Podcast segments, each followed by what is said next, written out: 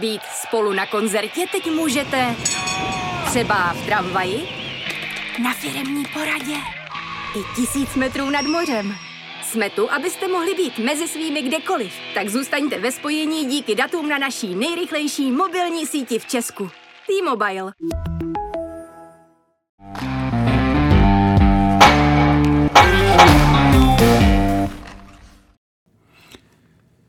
Dobrý den, vážení posluchači, vítáme vás u dalšího dílu hokejového podcastu Za mantinelem, který vás dnes budou provázet Martin Kézr a Jan Škvor. A téma je reprezentační. Oba jsme ten zápas viděli a asi se shodneme na jednom hodnocení, že to byl nejhorší výkon národního týmu pod Radimem Rulíkem.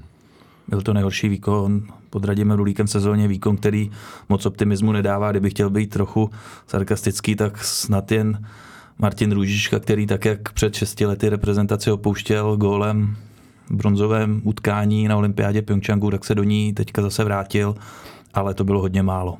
Hmm.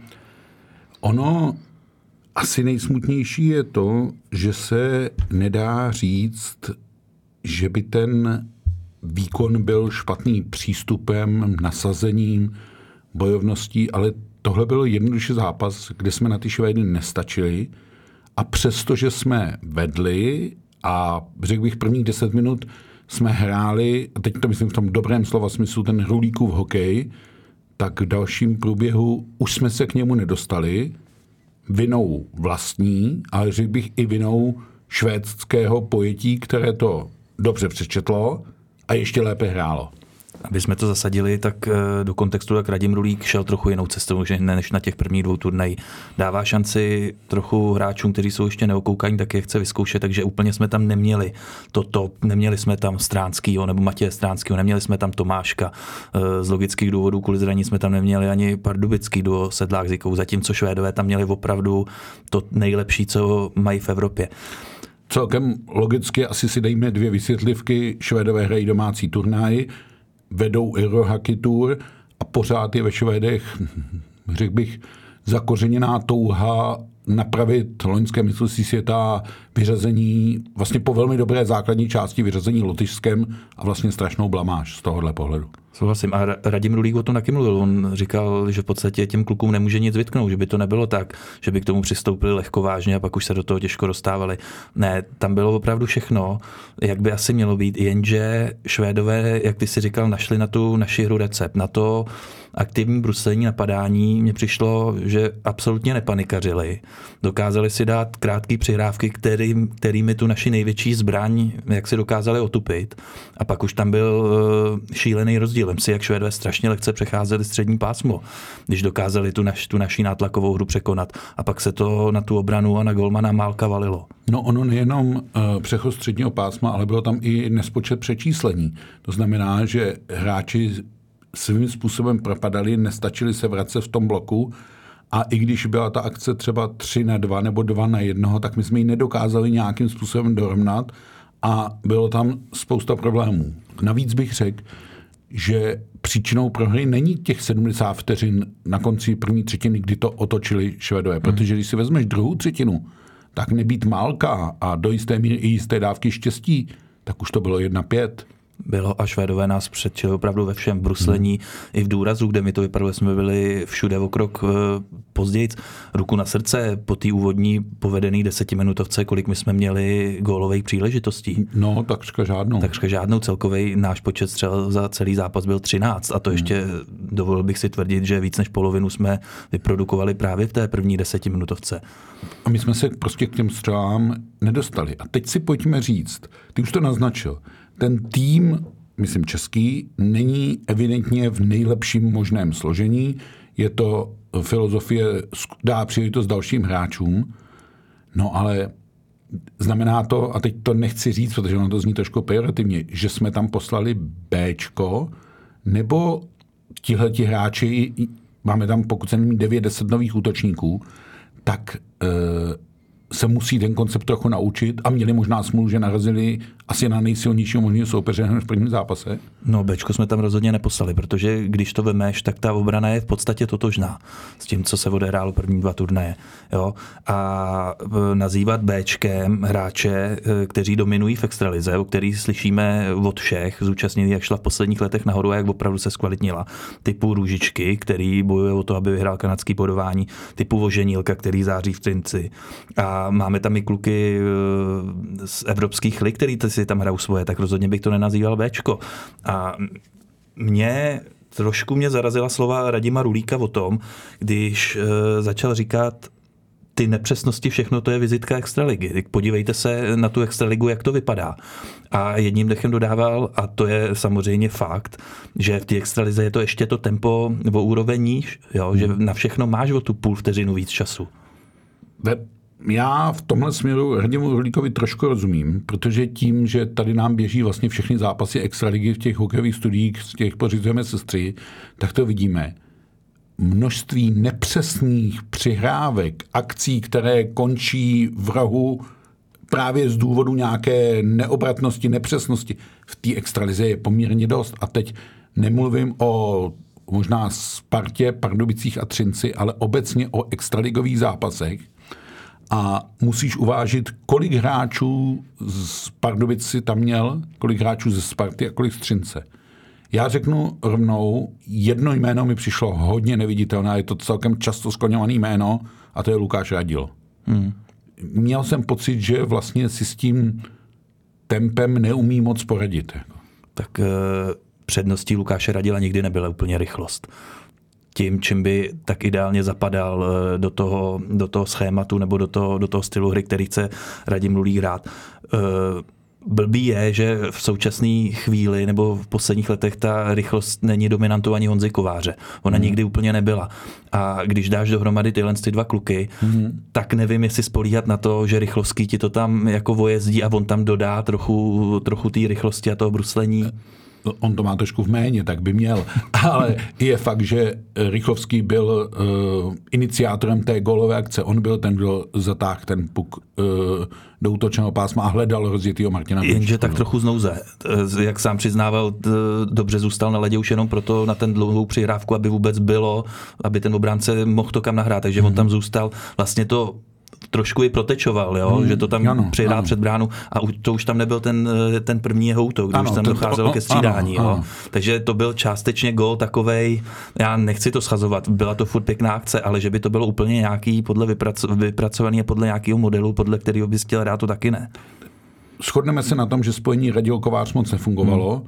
a e, pravděpodobně nějaké změny dojde. Jsem zvědav, jestli Radim Rulík sáhne ke změnám, abych tak řekl, plánovaným, to znamená tak, jak to má namyšleno, že vlastně otočí nějakou lajnu, anebo bude ještě víc šachovat e, s těmi hráči uvnitř těch čtyř lajn, které postaví v sobotu. No, čekáš to? To je větší šachování. No, já bych třeba, já vím, víme, a to víme od Daniela Voženílka, že v sobotu nebude hrát Voženílek s Růžičkou. Jo? Jestli zároveň nebude hrát Jašek, si myslím, že ne, že ten asi hrát bude. Někdo jako vypadne, já bych teda osobně asi Radila s Kovářem rozdělil, no. A teď je otázka, jestli to třeba Radim Rulík neměl v plánu už před tím turnajem. Velmi dobře víme, jak důsledně on drží to, co už mu fungovalo na předchozích turnajích, že v podstatě každý trénink je věnovaný tomu konkrétnímu zápasu. Hmm. Takže nechce se mi zase věřit, že by tak naboural plány a ten úterní trénink, jestli se nepletu, který byl věnovaný sobotnímu zápasu, by vlastně tak trochu zmuchlal a zahodil do koše. No, ty už jsi zmiňoval nějaká jména, která chybí. Ukazuje se, že třeba Tomášek v současné formě, Matěj Stránský v současné formě, ale i Tomáš Filipi v současné formě. V tuhle chvíli tomu týmu chybí. A řekl bych, že se nenašel nikdo, když budu jmenovat tuhle trojici, která by se jako by posunula na to jejich místo. Jako. No a já nevím, jestli to šlo i čekat, protože vytáhneš takhle z rukávu nějakého střelce, který by ti dokázal zastoupit Davida Tomáška a jeho góly, který by ti dokázal zastoupit góly Stránskýho. Já jsem tak trochu čekal, že Honza Kovář, samozřejmě nevidíme do kabiny a Honza Kovář je lídr, o tom oba dobře víme, jak chodíme na reprezentační srazy, jak ho tam vnímají ostatní spoluhráči, ale trochu jsem čekal, že na ledě bude Kovář zastávat tu roli Romana Červenky a to se taky úplně to nepodařilo. Hmm. Jo? A bohužel ten čas je neúprostný, běží a každým takovýmhle výkonem si tady ty kluci, kteří by měli se poprat o to mistrovství, ty dveře bohužel zavírají.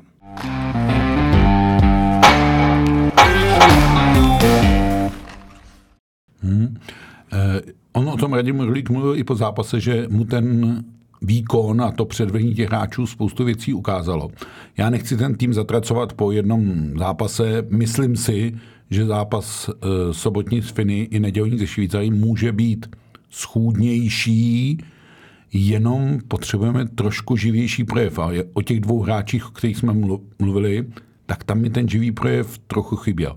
Naopak přišlo mi třeba hodně aktivní vlastně Martin Růžička. Snažil se, když vezmeme věkově přibližný stejný hráče, docela se mi líbil Oscar Flynn. Hodně podle mě šli dolů oproti předchozím turnajům Bratři Kovařčíkové. Hmm. No. Taky, taky souhlasím. Když jsem viděl tu, tu agilitu, tu vervu, chuť Flynna rád, tak v porovnání s těma Kovařčíkovejma bráchami tam něco chybělo. Mm-hmm. A ono těžko se pak do toho dostáváš, nebo těžko ti to jde, když seš jeden, potřebuješ prostě, aby mm-hmm. ten útok fungoval jako celek a přidali se ostatní. Jako jedinec tam pak nezmůžeš nic a nevypadá to. Mně se, celku se mi líbila i třetí řada Davida Kašeho, ale furt je to takový...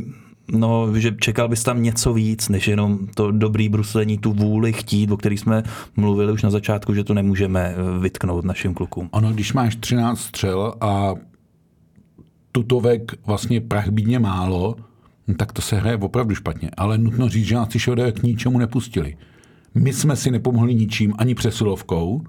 My jsme si vlastně během toho zápasu od nějaké zhruba té dvanácté třinácté minuty nepomohli vůbec ničem.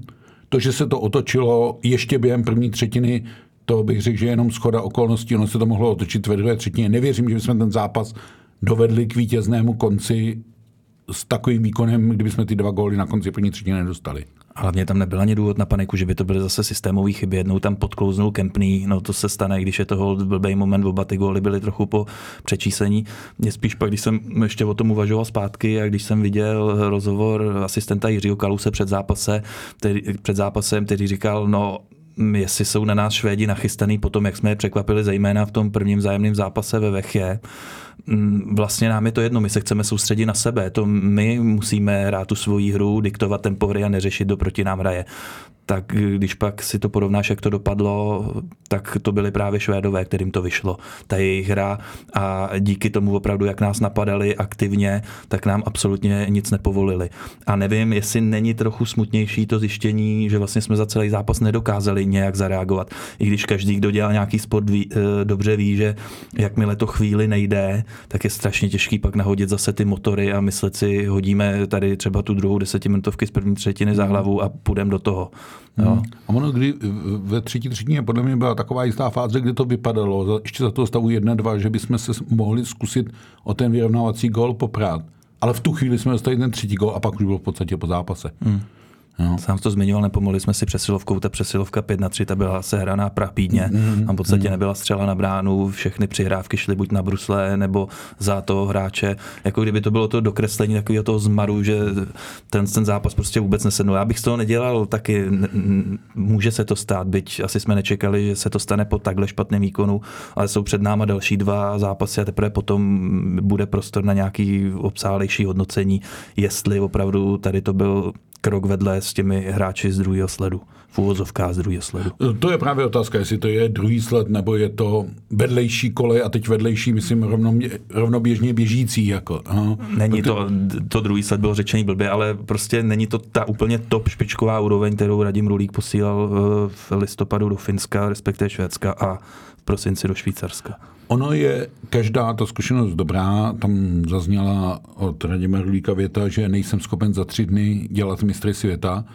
No ono opatrně, e, nepodléhejme žádné euforii, že se povedla Karjala e, celkem obstojně švýcarské. Ono to vypadá, že to má jakoby sestupnou tendenci, ale tak to vůbec nemusí být. Ono je to vlastně ohledání o odškrtávání si u hráčů plusů a mínusů a ten účet se bude dělat až v květnu v autoaréně. Jako. Souhlasím.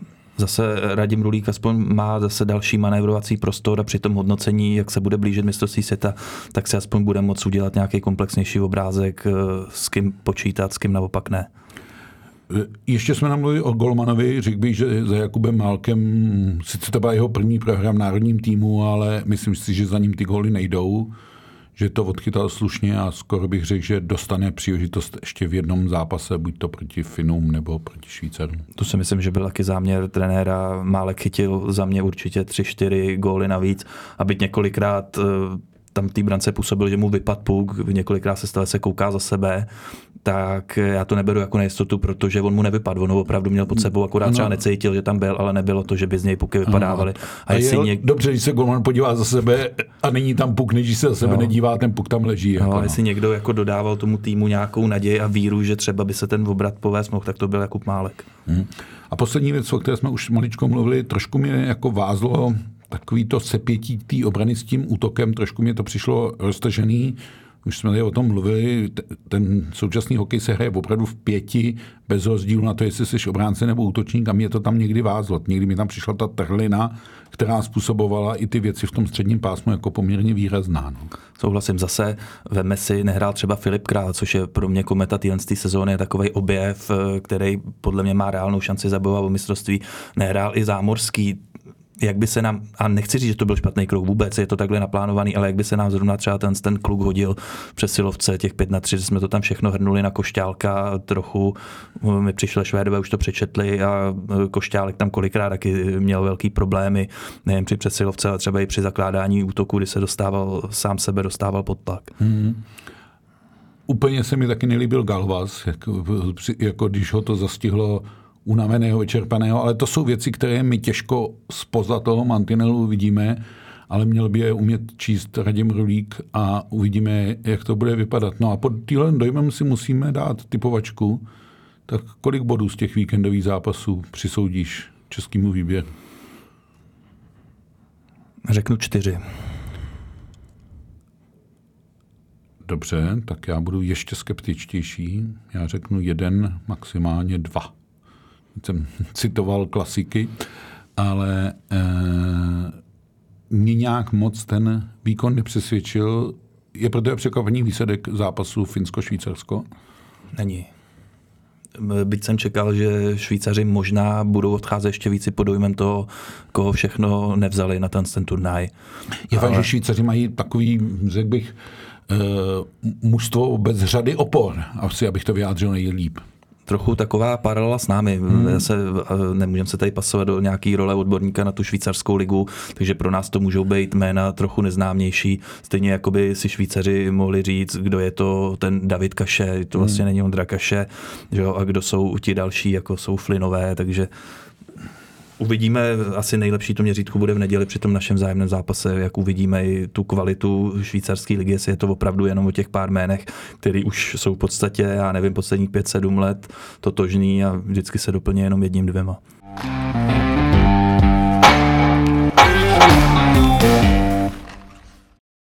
Tak a teď já mám ještě malý reprezentační okénko, protože se hrajou všechny další reprezentace. A mám takový malý bonusek. Já jsem sledoval i zápas žen, nějak jsem to paralelně zvládnul, na Evropský hokejový tur v Liberci a vítězství sedm jedna nad Německem je celkem očekávaný, ale fakt mám pocit, a nechci vypadat jako tady zamilovaný do ženského hokeje, fakt mám pocit, že ten český ženský hokej jde nahoru a že ukážou tu zápasy s Finkama, Švédkama, Švýcarkama, které nás čekají teď v následujících třech dnech, ale že ten, práce toho národního týmu je fakt dobrá a hlavně, že se tam daří zapracovávat další a další hráčky. Plosová, o Šapovalivový nemluvím, hmm. ta je to v tuhle chvíli klíčová hráčka Ačka, ale Plosová výborně zapracovaná, debutantka Gruntová výborně zapracovaná. Už golmanský post nestojí jenom na Peslarových, chytala výborně Škodová. Škodová. Fakt se mi to líbí a z úhlu toho, že nás vlastně rok po mistrovství si tam mužů čeká i mistrovství světa žen na domácím ledě, a to v Českých Budějovicích. Docela dobře se na to koukalo. Já jsem sledoval náš pořad Příklep právě z Liberce, kde jsme měli dvě hráčky jako hosty a vlastně měl jsem z toho dobrý pocit už jenom z toho důvodu, že ten vzestup českého hokeje není něco, co my si tady namlouváme, nebo co my bychom chtěli si nějak natírat na růžovo. Ale co je vidět vlastně i v té Professional Women Hockey League jo, zámoří. A, a když třeba tam vyprávěly holky, jak před mistrovstvím světa, který bude na začátku dubnu, dubna v Americe v Utice, tak koncem března hrajeme přípravu s Američankama v Lake Placid. A když tam holky vyprávěly, jak byly Američanky překvapené, vlastně, že hrají s náma, že už to nebude taková sranda, že jim vlastně není úplně příjemný, jak hrajeme do těla, jak jsme se dokázali uh, zlepšit, tak jenom tohle je podle mě to zásadní, jak už nás berou i v tom zámoří, že se někam posouváme. Počet pěti našich hráček profesionální ženské zámořské lize o tom svědčí. A to jsem přesvědčený o tom, že není daleko doba, kdy tam budeme mít třeba dvouciferný počet. Hmm. A to strašně tomu našemu hokeji pomůže. Než mužů, viď? No a je to možný. A to, aby jsme řekli, tu profesionální zámořskou ligu hraje šest týmů. Hraje šest týmů. Není, není to jako v chlape, kde jich máš tři desítky. No? Hrají šest týmů. Vlastně ten výběr byl podobný. Vlastně byl vytvořen na podzim určitý draft, kdy ty týmy vybírali. Máme hráčky v Montrealu, v Ottawě a v Minnesotě, jestli to říkám správně. V tuhle chvíli čtyři z nich jsou k vidění v Liberci. No ona by byla určitě i, i Dominika Lasková, která se ale zranila. Takže Aneta Tejralová, současně byla kapitánka národního týmu a tři útočnice, Tereza Vaníšová, Kateřina Mrázová a Denisa Křížová jsou k vidění v akci. Všechny čtyři byly včera na ledě nesmírně znát a nesmírně platný.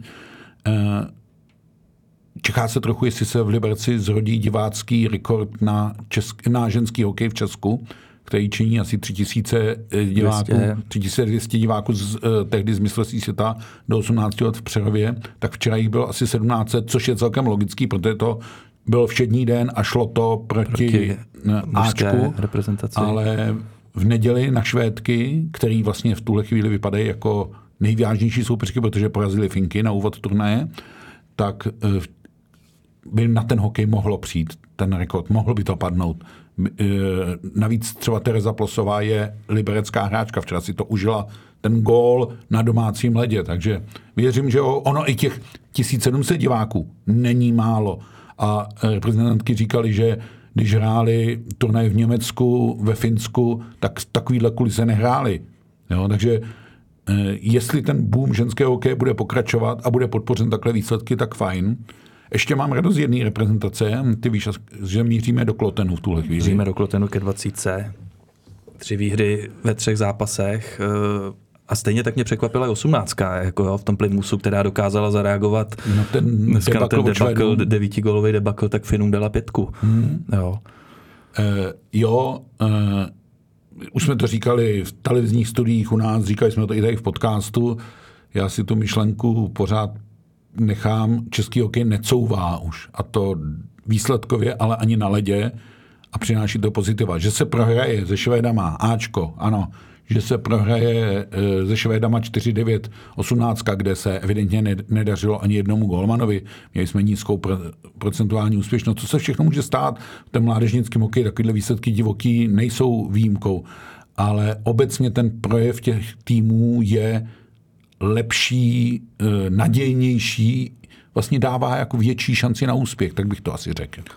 Přesně tak, jak jsi si to říkal, my říkali jsme tady, jak to byl nepovedený zápas se Švédskem.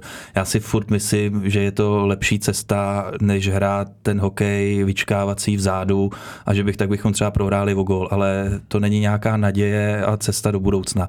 Myslet si, že dostane osmnáct devět gólů od Švédska a že je to zase všechno v pytli, no není. Sám si to zmiňoval, je to mládežnická kategorie a zase vzpomínejme poslední roky, jak jsme tady a celku poprávu natírali náš mládežnický hokej, jak stagnuje. No nemůžeme si myslet, že najednou po půl roce to bude všechno vyřešený tím, že teď budou stagnovat ostatní. No ty země taky jdou dopředu, Finové, Švédové, konec konců i Švýcaři, a myslet si, že budeme vyhrávat nad všemi najednou, je bláhová myšlenka. Ale je dobře, že v té dvacítce, která hraje v Klotenu, což je vlastně ta nová rodící se dvacítka pro šampionát, který bude v Ottawě, tak se objevují hráči, kteří nastupují v poslední době pravidelně v extralize třineckého Hlinka, zmíním jedno jméno, a tu příležitost dostávají a tak. Ono i z té osmnáctky máme hráče, který už si opustili dospělý extraligový hokej. Skok, Benák z Plzně, Novotný z Hradce. To všechno je pozitivní zjištění a je potřeba s tím takovýmhle způsobem pracovat. Jako. No. A ty jména jsou, ty, jak se vždycky říká, že nedáváme ten prostor, tak některé kluby dávají a hmm. tady vidíme to pak i na těch mládežnických reprezentacích, jak těm klukům strašně pomáhá, když jsou ohraný mezi dospělýma, jak jim to pak ulehčuje a ohraný, myslím tím ne, že tam hodíme na tři, čtyři střídání zápase, mají ice time tři minuty. Jo? Ale celkem zásadní prostor v sestavách, je to, je, je to tak, tohle nám celkem funguje. Koneckonců nejproduktivnější hráč juniorské extraligy plzeňský Schiller má v tuhle chvíli pevný místo v sestavě a on zvládá i sem tam si odskočit k juniorům, tam si nabrat zase nějaký ty bodíky a vrátí se do první nebo druhé lajny Plzně v extraligové sestavě. Částečně i proto, jak to teďka v Plzni vypadá, kor, to... kor potom po té uzávěrce přestupu, kdy rozumím frustraci fanoušků Plzně, že to vypadá, jako kdyby Plzeň rezignovala hmm. na tuhle tu sezónu.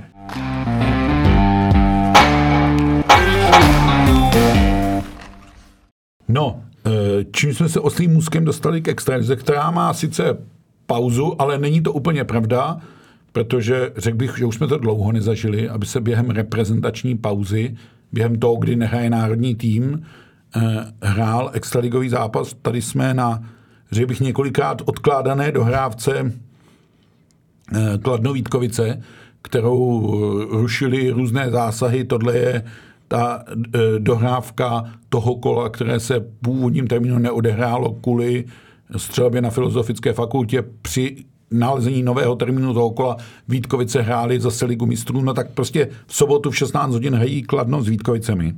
A pro oba týmy je to důležitý zápas. A nejenom proto, že v pondělí spolu hrají znova, znova no, na Kladně. A zase je to dohrávka šestnáctého kola. Čímž ale Kladno smaže jakoby tu ztrátu těch dvou zápasů. Vítkovice ztrácí oproti rivalům dokonce tři zápasy, ale Vítkovice to může posunout někam k desátému místu, což si myslím, že je reálná ambice, o kterou se Vítkovice v tuhle chvíli můžou pokoušet. No a Kladno bych řík, že má úplně poslední, ale fakt úplně poslední možnost něco s tím udělat, aby neskončilo na čtrnácté brážové příčce. Já to myslím, představa šest bodů z, z, z dvou zápasů Vítkovicema znamená, že máš stejný počet zápasů s Mladou Boleslaví, šestibodovou ztrátu a zápas e, vzájemnej k dispozici. To by podle mě Kladnu dávalo naději. Ale podle jak mě na... ne. Ty už ani to ne? Podle mě hotovo. Tak tady já... proti mě sedí někdo, kdo zlomil rytířům no, vás. Oni si, oni si nad sebou zlomili sami ten vás, protože uh, už... Že Kladno vyhraje dvakrát za sebou, absolutně tomu nevěřím. Kdy, no, když prohrálo čtrnáctkrát za sebou, právě proto já vím. Ne. Já se tomu nechci vysmívat. Ono já se to, tomu taky nechci vysmívat, ale vezmu. Ono to je vlastně strašidelná bilance, čtrnáct porážek v řadě. Jako v tomhle roce si nevyhrál ještě. No. Vlastně ty patálie Kladna začaly v době, kdy se jim zranil golman Brýzgala, že jo, v tom mm. zápase no. Kometu, který následoval po té kanonádě v Liberci, kde dalo Kladno osm gólů, mm. přišel zápas s Kometou, který Kladno mělo vyhrát. Mm. Zranil se Brýzgala, prohrálo Kladno v prodloužení a od té doby jde od porážky k porážce. No, a vezmeme si, není, není tak zpátky doba, když jsme říkali, ano, Kladno má zápasy k dobru a navíc ještě o pár bodíků před Boleslaví. No tak teďka ta Boleslav se rozehrála, aspoň hmm. neříkám výkonnostně třeba, že je to bůh ví jaký, ale ty body sbírá a je schopná vyhrávat a je schopná udělat třeba šňůru dvou zápasů, to Kladno je, absolutně ne. Já dokonce myslím, že rozehrání Mladé Boleslavy bylo jedním z důvodů pádu Davida Bruka na střídačce Karlových Varů. Protože kdyby Karlovy Vary se nezačaly obávat, že by třeba ještě i s tím desetibodovým náskokem mohli skončit třinácté, tak by asi k té trenérské změně nesahali. Jako. No a já jsem včera viděl vyjádření majitele Šenkypla a nevím teda, co si o tom má myslet. Při, přiznání za A my jsme vlastně deset bodů nad plán, protože kdybychom neměli Frodla, tak jsme minimálně deset bodů níž. Což, což má ale pravdu asi. Což, což má pravdu. Otevřeně.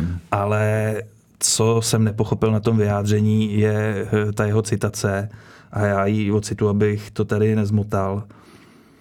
Zpětně je vidět, že naše rozhodnutí poskytnout trenérovi nadstandardní kompetence při skládání mužstva nebylo správné, zejména s ohledem na to, kolik změn v klubu celkově bylo.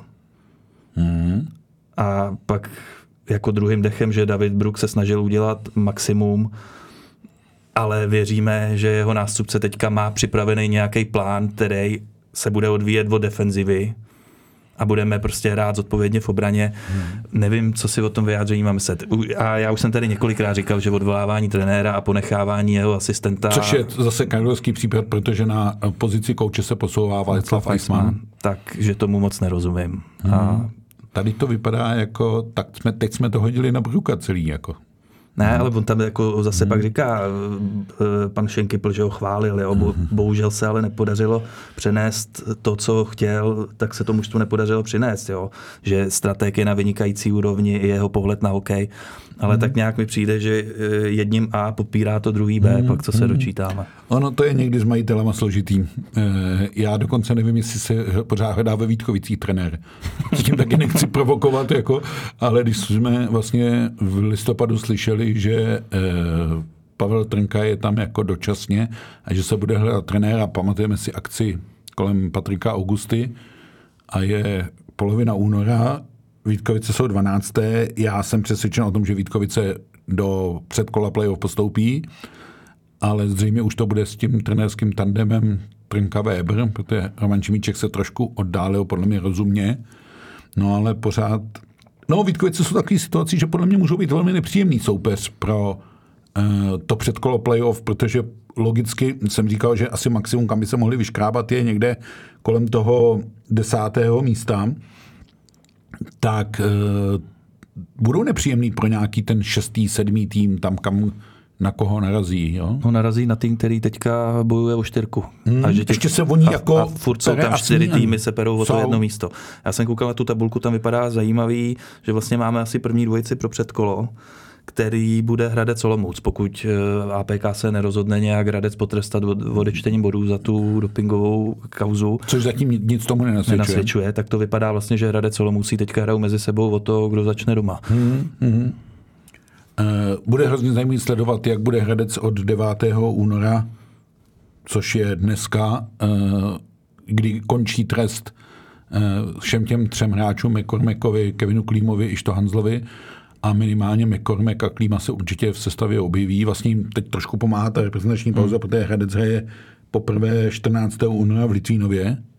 A klidně se tam oba ty hráči podle mě můžou objevit. No. Já si myslím, že se tam může objevit, ještě to Hanzl asi bude opravdu záležet na tom, v jakým budou nějaký tréninkový kondici a vzhledem tomu, že víme, že všichni tři už s týmem mohli trénovat ještě před tou dobou, myslím nějaké čtrnáct dní předtím, než jim oficiálně vypršel ten trest, tak si myslím, že připraveni budou. Samozřejmě ta zápasová praxe se uh, určitě projeví, no ale kdy jindy je ohrát, než teď, aby si je měl připravený na playoff, no. Když v podstatě, a nechci, aby to vyznělo blbě, hrát si skoro už moc voní nic nejde, protože skončí na nějaký tý zhruba osmé deváté pozici.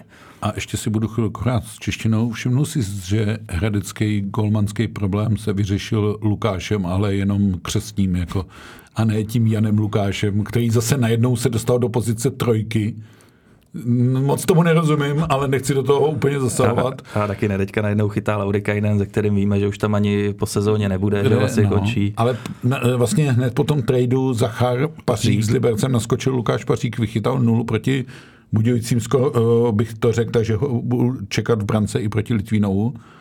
A ta hradecká ztráta na čtvrté místo je osm bodů To, uh, a pozor, osm bodů na Liberec, který, ono se to nezdá, ono to vypadá, že liberecký postavení je fajn, ale Liberec má o dva zápasy víc než Litínov nebo Budějovice a dokonce o tři než Kometa. Takže pořád ten naše, náš typ, který, který tak nějak padá, Brno je tam reálně na varianta. Je asi v tuhle chvíli opravdu Brno nejblíž to účasti v tom